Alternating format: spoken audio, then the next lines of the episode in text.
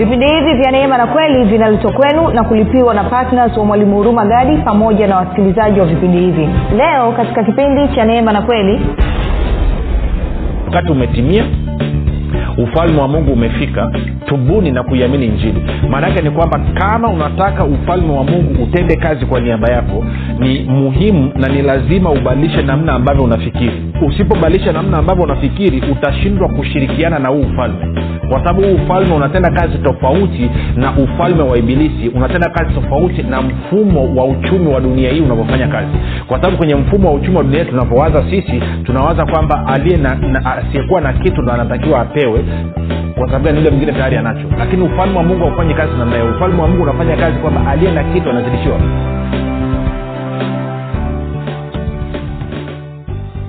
popote pale ulipo rafiki ninakukaribisha katika mafundisho ya kristo kupitia vipindi vya neema na kweli. Jina langu naitwa huruma gadi.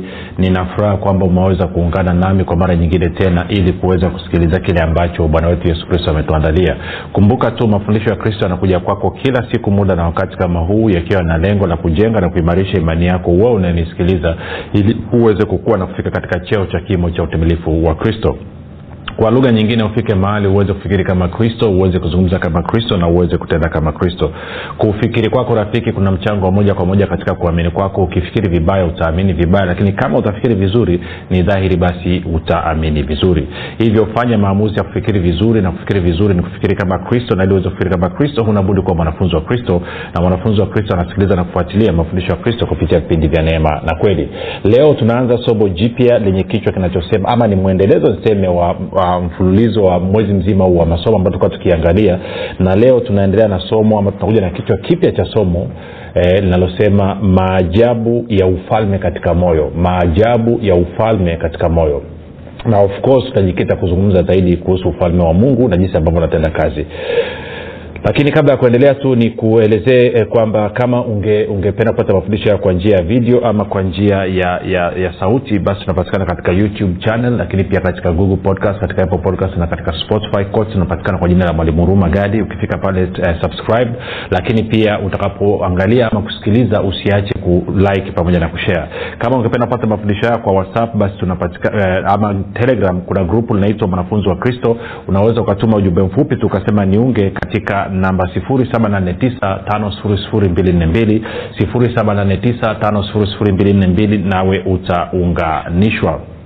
Um, nitoe shukurani za dhati pia kwako ambao umekuwa ukisikiliza na kufuatilia mafundisho ya kristo pamoja na kuhamasisha wengine. Namshukuru mungu sana kwa ajili yako. Asante kwa uaminifu wako. Pia namshukuru mungu kwa ajili yako wewe ambao umekuwa ukifanya maombi kwa ajili ya wasikilizaji wa vipindi vya neema na kweli kwa ajili ya kwangu mii pamoja na timu yangu. Nasema asante sana kwa uaminifu wako asante sana kwa upendo wako. Na na na mwisho nitoe shukurani za pekee kabisa kwa mungu kwa ajili ya kwako wewe ambao umefanya maamuzi ya kuwa wa vipindi vya neema na kweli. Na kwa maanao kwa mapato yako unasapoti injili unahakikisha kwamba injili ya kristo inasonga mbele. Asante sana sana sana sana. Lakini nikupe angalizo dogo kwa mafundisho ya kristo ni tofauti sana na mafundisho ambayo umezoea kuyasikia. Hivyo basi utakaposikia kitu kiko tofauti na kile ambacho umekizoea ama unakifahamu ama unakiamini usikasirika ukazima redio ama kwenye grupu. Tafadhali nipe siku tatu mfululizo za kusikiliza naamini roho mtakatifu anaweza kushirika na moyo wako na hivyo ukaanza kufurahia na wewe mafundisho ya kristo kama ambavyo wengine wanafurahia. Baada ya kusema hayo basi nataka tupige hatua uh, tumezungumza mambo hii itakuwa ni wiki yetu ya tatu bado tunazungumza swala la ufalme wa mungu. Na kwa maana ya kwamba uh, wiki hii nataka tuangalie sasa. Kumbuka wiki mbili zilizopita tulikuwa tunaangalia kwamba ufalme wa mungu ni sasa. Kwa lugha nyingine ufalme wa mungu unatenda kazi sasa hivi katika maisha yetu ya kila siku. Lakini ili sasa tuweze kuelewa ufalme wa mungu unatendaje kazi na ili si tuweze kujua namna ya kujipanga ni, ni vyema tukaelewa tukaelewa uhusiano uliopo kati ya moyo wa mwanadamu na ufalme wa mungu. Tukaelewa uhusiano uliopo kati ya moyo wa mwanadamu na ufalme wa mungu. Na hayo ndio ambayo nataka tuweze kuyaangalia siku hii ya leo kwa hiyo uh, moja kwa moja ni, ni, nianze na matayo kumi na tatu uh, mstari ule wa kumi na mstari wa kumi hadi wa kumi na mbili. Matayo kumi na tatu mstari wa kumi hadi wa kumi na mbili. Uh, bwana yesu alikuwa ametoa mfano wa mpanzi kwamba mpanzi alienda akapanda mbegu zikaanguka kando ya njia wote tunafahamu hiyo ikaanguka kwenye miamba ikaanguka kwenye miba then kwenye udongo mzuri alafu anaelezea. Kwao baadaye wanafunzi wanamfuata wanamuuliza yafuatao matayo kumi na tatu kumi hadi ile kumi na mbili. Anasema wakaja wanafunzi wakamwambia kwa nini wasema nao kwa mifano? Kwa lugha nyingine kwa nini unasema na umati kwa mifano kumi na moja. Akajibu akawaambia ninyi mmejaliwa kuzijua siri za ufalme wa mbinguni bali wao hawakujaliwa. Kwa maana yeyote mwenye kitu atapewa naye atazidishiwa tele lakini yeyote asiye na kitu hata kile alicho nacho atanyang'anywa. Sasa anasema ninyi mmejaliwa kuzijua siri za ufalme wa mbinguni lakini wao hawakujaliwa. Kwa lugha nyingine anasema kwamba kumbuka waliomfuata nani? Angalia mstari anasema wakaja wanafunzi kwa hiyo bwana yesu anasema kwamba wanafunzi wake wamejaliwa kuzijua siri za ufalme wa mbinguni. Sasa anasema siri za ufalme. Na shida ya neno siri ni, ni, ni sio tafsiri nzuri sana uh, kwa sababu kwa lugha ya kiingereza nikikusomea mstari wa kumi na moja utaona anatumia neno mystery uh, uh, kwenye new king james version anasema he answered and said to them akawajibu akawaambia because it has been given to you to know the mysteries of the kingdom of heaven. Kwamba kwa sababu ninyi mmejaliwa kuzijua nini? Anasema mysteries mystery kwa kiswahili wakatafsiri neno wakasema ni siri.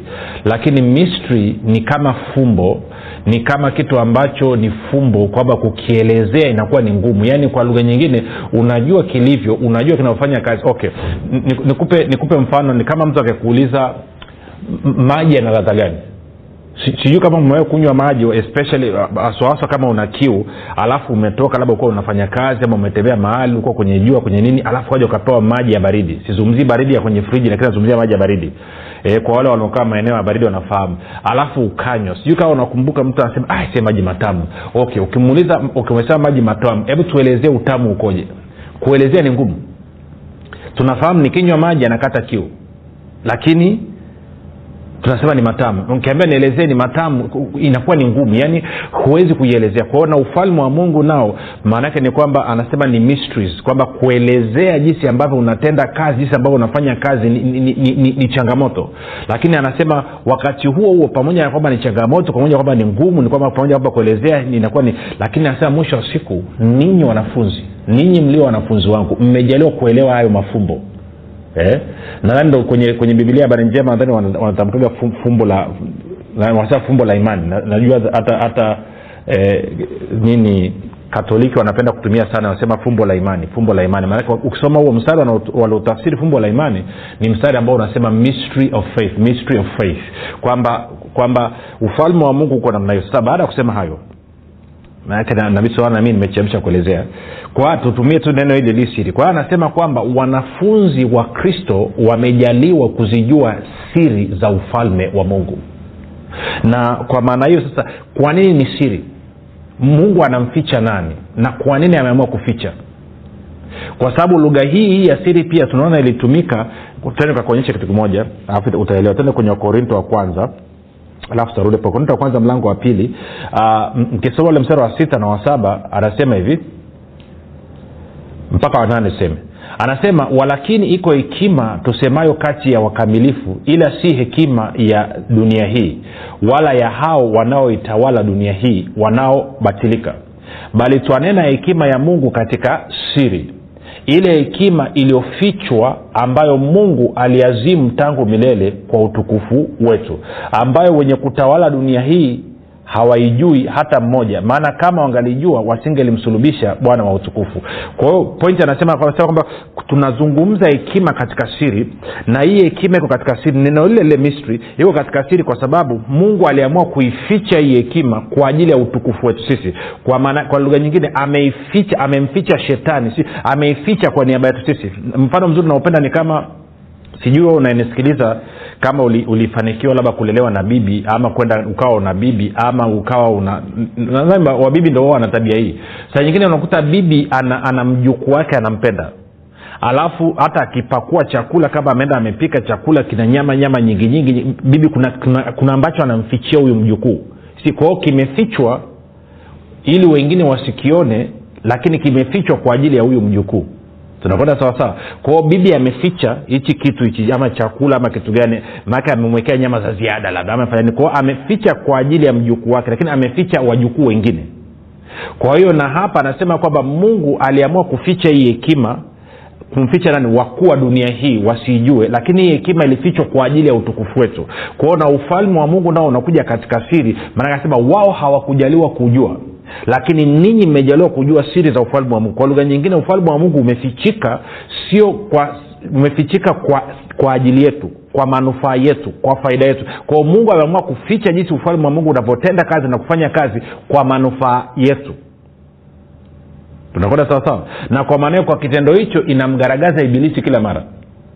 Sasa baada ya kusema haya turudi kule kwenye matayo tena. Uh, matayo e, matayo ile tulikuwa tuko kumi na tatu kumi hadi kumi na mbili. Sasa anasema hivi mstari wa kumi na moja. Akajibu akawambia ninyi mmejaliwa kuzijua siri za ufalme wa mbinguni bali wao hawakujaliwa. Kwa hiyo kwa lugha nyingine wao wamefichwa ninyi mmefunuliwa. Na waliofunuliwa ni wakina nani? Ni wanafunzi wa kristo. Ndio maana tunasisitiza sana watu kuwa wanafunzi wa kristo sijui kama umewea kusikia msemo huu. Wanasema bibilia ni msitu bibilia ni bahari. Au wanaosema hivyo inakuonyesha dhahiri kwamba sio wanafunzi wa kristo. Maanake kama ni wanafunzi wa kristo wangejua kabisa kwamba wamejaliwa kuzijua siri za ufalme wa mungu. Mambo yaliyofichika hekima ya mungu iliyofichika wamejaliwa wa kuzijua. Ndio maana tunawahamasisha watu kwamba wawe wanafunzi wa kristo wajifunze. Bwana yesu mwenyewe alikuwa akifundisha naye akasema watu wajifunze. Sasa mstari wa kumi na anasema kwa maana yeyote mwenye kitu atapewa naye atazidishiwa tele lakini yeyote asiye na kitu hata kile alicho nacho atanyang'anywa. Sasa nizungumze ni kidogo hapa alafu tutapozi. Moja nikuulize swali. Um, chukulia umeingia kwenye chumba alafu una watu wawili ambao wana uhitaji tuko sawasawa watu wawili wana uhitaji alafu katika hawa watu wote wawili wana uhitaji wa shilingi milioni tatu tatu. Unakwenda sawa? Kwa hiyo sasa umeingia alafu ukakuta wa kwanza yeye tayari ana milioni moja. Alafu wa pili ana shilingi elfu kumi. Tunakwenda sawasawa na wewe hela ulionayo una shilingi milioni mbili. Swali langu ni hili. Utampa nani kati hao wenye uhitaji? Utampatia huyu ambaye tayari ana milioni moja ama utampatia huyu ambaye ana elfu kumi tu?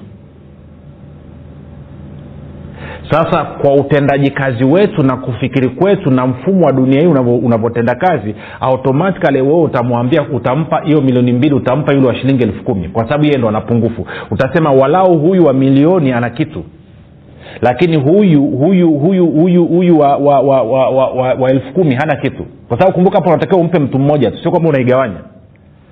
Sasa kwenye ufalme wa mungu inaenda tofauti. Kwenye ufalme wa mungu hiyo milioni mbili angepewa yule ambaye ana milioni moja. Na mwisho wa siku pia ingewezekana ingechukuliwa hata hiyo elfu kumi ya huyo huyo ambaye anaye elfu kumi akapewa pia yule wa milioni moja kwa nini? Kwa sababu mwenye kitu atazidishiwa tele na yule asiyekuwa na kitu hata kile kidogo alichonacho atanyang'anywa. Na ukishasikia hivyo tayari ndani mwako anasema hii si fair hii si halali hii si haki hii sio sio sio. Na ni kwa sababu ya mtazamo huo ndio maana tunashindwa kushirikiana na ufalme wa mungu na kupata matokeo ambayo yanatakiwa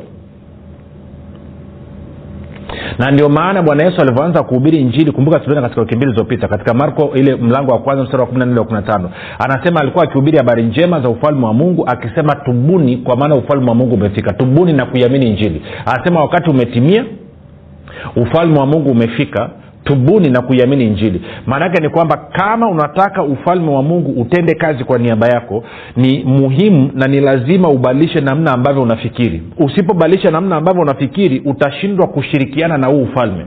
Kwa sababu huu ufalme unatenda kazi tofauti na ufalme wa ibilisi unatenda kazi tofauti na mfumo wa uchumi wa dunia hii unavyofanya kazi. Kwa sababu kwenye mfumo wa uchumi wa dunia hii tunavyowaza sisi tunawaza kwamba aliye asiyekuwa na kitu ndo anatakiwa apewe kwa sababu gani? Yule mwingine tayari anacho. Lakini ufalme wa mungu haufanyi kazi namna hiyo. Ufalme wa mungu unafanya kazi kwamba aliye na kitu anazidishiwa. Sijui kama unanipata una, una sasa nataka tuyaweke haya mambo haya mambo vizuri mwanzo asubuhi mchana peupe mapema. Ili ili usije ukaseme sasa e, unajua unajua e, kweli mwalimu nakusikia lakini sasa e, e, e, tuende kwenye kwenye matayo ishiri na tano pia. Nikusomee pale e, matayo ishiri na tano alafu taanza mstari wa kumi na nne alafu tasoma mpaka mstari wa wa wa, wa, wa, wa, wa shina ngapi? Tena mpaka mstari kama wa ishiri na tisa hivi. Anasema hivi mfano ule wa talanta wote tunaojua moja tusome tu haraka haraka. Hasa maana ni mfano wa mtu atakaye kusafiri aliwaita watumwa wake akaweka kwao e, mali zake akampa mmoja talanta tano na mmoja talanta mbili na mmoja talanta moja kila mtu kwa kadiri ya uwezo wake akasafiri. Kwa anasema hawa watu walipewa wakakabidhiwa zile talanta kwa kadiri ya uwezo wa kila mtu. Kwa kadiri ya uwezo wa kila mtu ntarudia tena kwa kadiri ya uwezo wa kila mtu. Tutakuja kurudi tutaangalia hapa alafu tutaona kitu kizuri sana.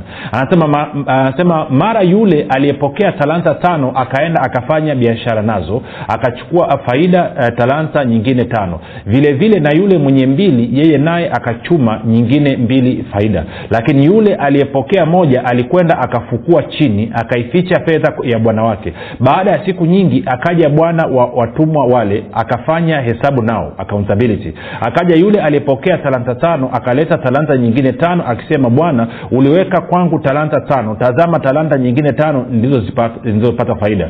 Bwana wake akamwambia vema mtumwa mwema na mwaminifu. Ulikuwa mwaminifu kwa, ma, eh, kwa ma, machache. Nitakuweka juu ya mengi. Ingia katika furaha ya bwana wako. Akaja na yule alipokea talanta mbili akasema bwana uliweka kwangu talanta mbili. Tazama talanta nyingine mbili nilizozipata faida e, bwana wake akamwambia vema mtumwa mwema na mwaminifu ulikuwa mwaminifu kwa machache nitakuweka juu ya mengi. Ingia katika furaha ya bwana wako. Akaja na yule aliyepokea talanta moja akasema bwana nalitambua ya kuwa wewe u mtu mgumu wavuna usipopanda wakusanya usipotapanya basi nikaogopa nikaenda nikaificha talanta yako katika ardhi. Tazama unayo iliyo yako. Tazama unayo uliye nini? Iliyo yako. Anasema uh, bwana wake akajibu akamwambia wewe mtumwa mbaya na mlegevu ulijua ya kuwa navuna nisipopanda na kusanya nisipotapanya basi ilikupasa kuiweka fedha yangu kwa watoa riba nami nikija ningalipata iliyo yangu na faida yake. Basi nyang'anyeni talanta hiyo mpeni yule aliyenazo talanta kumi. Kwa maana kila mwenye kitu atapewa na kuongezewa tele lakini asiye na kitu hata kile alichonacho atanyang'anywa. Na mtumwa yule asiyefaa mtupeni mbali katika giza la nje ndiko kutakuwako kilio na kusaga meno. Haya tena taratibu. Hii ni mara nyingine ya pili tena bwana yesu anasisitiza kwamba mwenye kitu aongezewe. Kwa sababu watano akazalisha tano kwa hiyo na talanta kumi. Wa mbili akazalisha mbili kwa hiyo inamaana na talanta nne. Wa moja hakuzalisha kitu akafukia kwa hiyo mwisho wa siku yule wa talanta moja ananyang'anywa alafu anapewa nani? Tarajia basi apewa hata yule mwenye nne. Uh-uh, anapewa nani? Mwenye kumi. Na ndio maana huwa anawambia mfumo wa, wa ufalme wa mungu ama ufalme wa mungu uchumi wake unaendeshwa kibepari capitalism.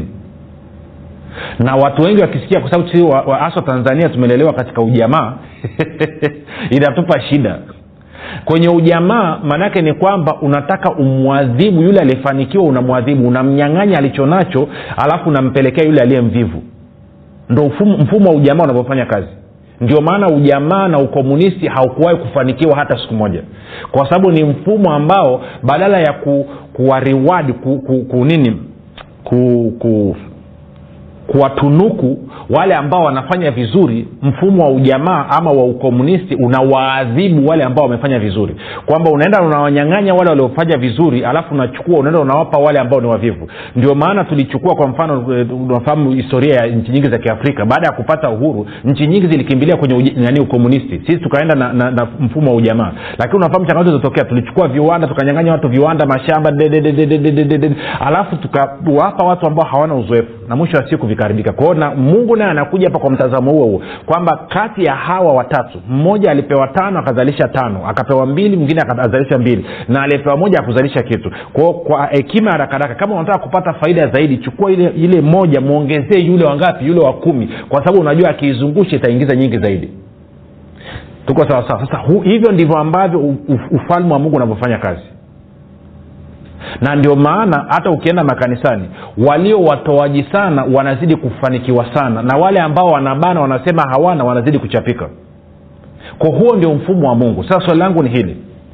Kama unataka u, u, e, ufalme wa mungu ukusaidie kama unataka ufalme wa mungu ukuhudumie kama ambavyo bwana yesu amesema kwamba kazi ya ufalme wa mungu ni kukuhudumia wewe katika mahitaji yako. Matayo 6 hadi 33 je uko tayari kubadilisha kufikiri kwako ukubaliane na vile ambavyo mungu anataka? Ukubaliane na utaratibu wa mungu kwamba mwenye kitu anazidishiwa tele asiyekuwa na kitu hata kile kidogo alichonacho ananyang'anywa? Si lazima uweze kufanya hayo maamuzi rafiki. Lazima ufanye hayo maamuzi useme kwamba okay huu ndio utaratibu. Mae kumbuka mungu na ufalme wake hawabadiliki malaki tatu sita. Yakobo moja kumi na saba. Mungu hana kigeugeu. Kwa usitegemee kwamba atabadilisha mfumo wake na utendaji kazi wake kwa sababu yako wewe. Kwao anayetakiwa kubadilika ni wewe pamoja na mimi. Kwao lazima tufike mahali seme okay mungu naelewa siipendi sana mimi nimelelewa katika ujamaa lakini najua wewe sasa wewe ni, wewe ni bepari kwa hiyo mungu nakubaliana na mfumo wako wa capitalism. Niko tayari kabisa. Na kwa maana hiyo niko tayari sasa ni unifunulie siri za ufalme wako niweze kuzielewa na uzuri katika kumbuka rafiki. Usisahau kitu kimoja katika agano jipya ukisoma wakorinto wa kwanza mlango wa tatu mstari wa ishirina moja anasema vitu vyote ni vya kwetu. Ukisoma warumi 832 inasema kwamba tulivyopatiwa kristo tulipatiwa na vitu vyote. Kwao mimi na wewe tuna kila kitu tayari. Shida ni kwamba tunavyofanya tathmini ya maisha yetu hatufanyi tathmini kwa kutumia neno tunafanya tathmini kwa kutumia milango mitano ya fahamu ntarudia tena. Shida ya wakristo wengi badala ya kufanya tathmini ya maisha yao kwa kutumia neno la mungu linavyosema wanafanya tathmini wa maisha yao kwa kutumia milango mitano ya fahamu. Na ukitumia milango mitano ya fahamu utaona kuwa wewe hauna kitu. Lakini ukitumia neno la mungu utaona kwamba una kila kitu. Na kwa maana hiyo basi mwenyekiti atazidishiwa na hata yule asiyekuwa na, na yule asiyekuwa na kitu chake kidogo alichonacho atanyanganywa. Kwao wewe unaangukia kwenye kundi la walio na kitu sasa leo ilikuwa ni utangulizi tu. Muda umetuishia nataka tuhudumie watu walio wagonjwa wenye changamoto mbalimbali. Nataka tuwahudumie leo hii. Kuna ndugu nanisikiliza una fangas katikati ya vidole hasa mguu wa kulia. Na hii kitu imekuwa serious maanake ni kwamba pameanza kupasuka sasa yaani inaanza kuchimba inachimba inaingia. Maanake mwanzo ilikuwa ni kwenye vidole tu vinauma na hapa mwanzo. Lakini sasa hivi imeanza kuchimba inaingia ndani. Na umetumia dawa umepaka dawa za, za kila aina imekataa. Wamesha kuweza kutumia staili za kila aina mpaka mitishamba imekataa. Kwa sababu nakuona pa ulipaka dawa ikagoma naona umechemsha majani ukaambiwa uloweke miguu nayo imekataa. Navyozungumza na wewe sasa hivi katika jina la yesu kristo wa nazareth hilo tatizo linasimama sasa hivi linaisha sasa hivi. Linaondoka katika jina la yesu kristo wa nazareth. Katika jina la yesu kristo wa nazareth. Ukisimama ukakanyaga ukazungusha mguu especially vidole vya mbele utaona maumivu yote yamekata. Na yale majimaji yote navyozungumza sasa hivi yale majimaji yote alikuwa anatoka kwenye sehemu imekauka yote sasa hivi. Sasa hivi yes angalia majimaji yote yamekauka. Katika jina la yesu kristo wa nazareth. Na hilo tatizo la fangasi alitakaa lirudi tena najua kwamba ilikuwa kwenu wana tatizo hilo kwamba imekuwa ikitembea kwenye familia yenu lakini lo tatizo leo hii limeisha kwa sababu yesu ameingia katika maisha yako. Tuandikie. Shida ni kwamba tunawahudumia halafu mungu anawafanyia mema halafu amtupi ripoti mnakaa kimya. Mnavyokaa kimya mnamnyima mungu utukufu. Mnavyokaa kimya mnanyima wengine fursa ya kusikia kile ambacho mungu anafanya ili imani zao zi, ziinuke na wao waweze kupokea muujiza wao. Kwao sio tu kwamba unakuwa umemnyang'anya mungu utukufu wake lakini pia unakuwa umewanyima wengine fursa ya kupona kama wewe ulivyopona. Na kwa maana unakuwa umemfaidisha ibilisi. Kwao usifanye hivyo lakini pia unapotoa huduma nani sorry unapotoa nini ushuhuda inasababisha pia ukamilishwe. Na kwa maana mambo yote ambayo uliyapoteza kwa sababu ya hiyo changamoto nayo anaondoka katika jina la yesu kristo wewe mwingine weka mkono wako kwenye kifua ama kwenye kichwa ama hicho chombo. Katika jina la yesu kristo wa nazareth katika jina la yesu kristo wa nazareth ninaamuru uzima kuanzia kwenye utosi mpaka kwenye unyayo katika jina la yesu kristo wa nazareth. Yes katika jina la yesu kristo wa nazareth yes kuna mama unanisikiliza hapa upande wako wa kulia kwenye tumbo upande wako wa kulia kwenye tumbo kuna maumivu makali. Hayo maumivu yanaondoka sasa hivi katika jina la yesu kristo wa nazareth. Katika jina la yesu kristo yalikuwa yakianza kuuma yanatoboa kutokea mbele yanakwenda nyuma kwenye mgongo. Hayo maumivu yanakoma sasa hivi katika jina la yesu kristo wa nazareth. Katika jina la yesu kristo wa nazareth. Ninaamuru uzima kuanzia kwenye utosi mpaka kwenye unyayo kwako wewe ambao unanisikiliza. Naamuru kila kiungo ambacho kilikuwa kimepotea ama kimepata hitilafu kuanza kufanya kazi sawa sawa sasa hivi katika jina la yesu kristo. Iwe ni figo iwe ni maini iwe ni moyo katika jina la yesu kristo. Iwe ni kongosho ambayo izalishe sukari sawasawa katika jina la yesu kristo wa nazareth. Imekuwa. Done. ndivyo ilivyo. Tuandikie tutumie ushuhuda. Ukiweza rekodi kwenye whatsapp tunapenda ushuhuda wa sauti pia inatufurahisha. Kwa sababu tunataka tusikie furaha yako na emotion zako wa kile ambacho mungu amefanya. Kwao fanya hivyo usilale bila kututumia ushuhuda wako. Usiache bila kutumia tafadhali tuma ushuhuda kwa ajili ya wengine kwa ajili ya kumpa mungu utukufu. Lakini pia na sisi tunaokuhudumia inatutia moyo inatuimarisha inatujenga. Basi tumefikia mwisho kwa siku ya leo. Tukutane kesho tena muda na wakati kama huu. Usisahau kwamba yesu ni kristo na bwana. Jina langu naitwa hurumagadi ee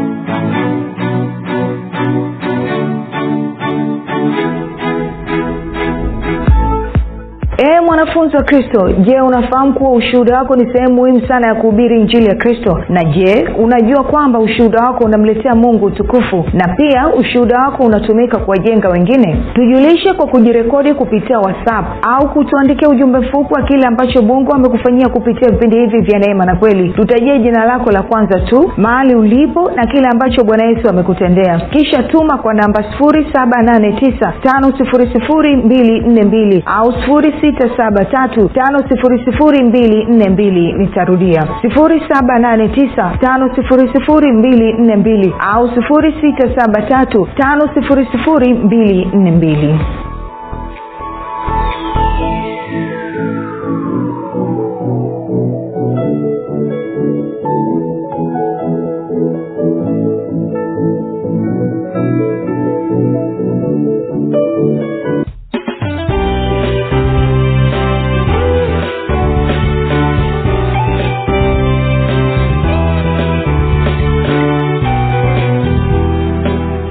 umekuwa ukisikiliza kipindi cha neema na kweli kutoka kwa mwalimu huruma gadi. Kwa mafundisho zaidi kwa njia ya video usiache kusubscribe katika youtube channel ya mwalimu huruma gadi na pia kumfuatilia katika apple podcast pamoja na google podcast.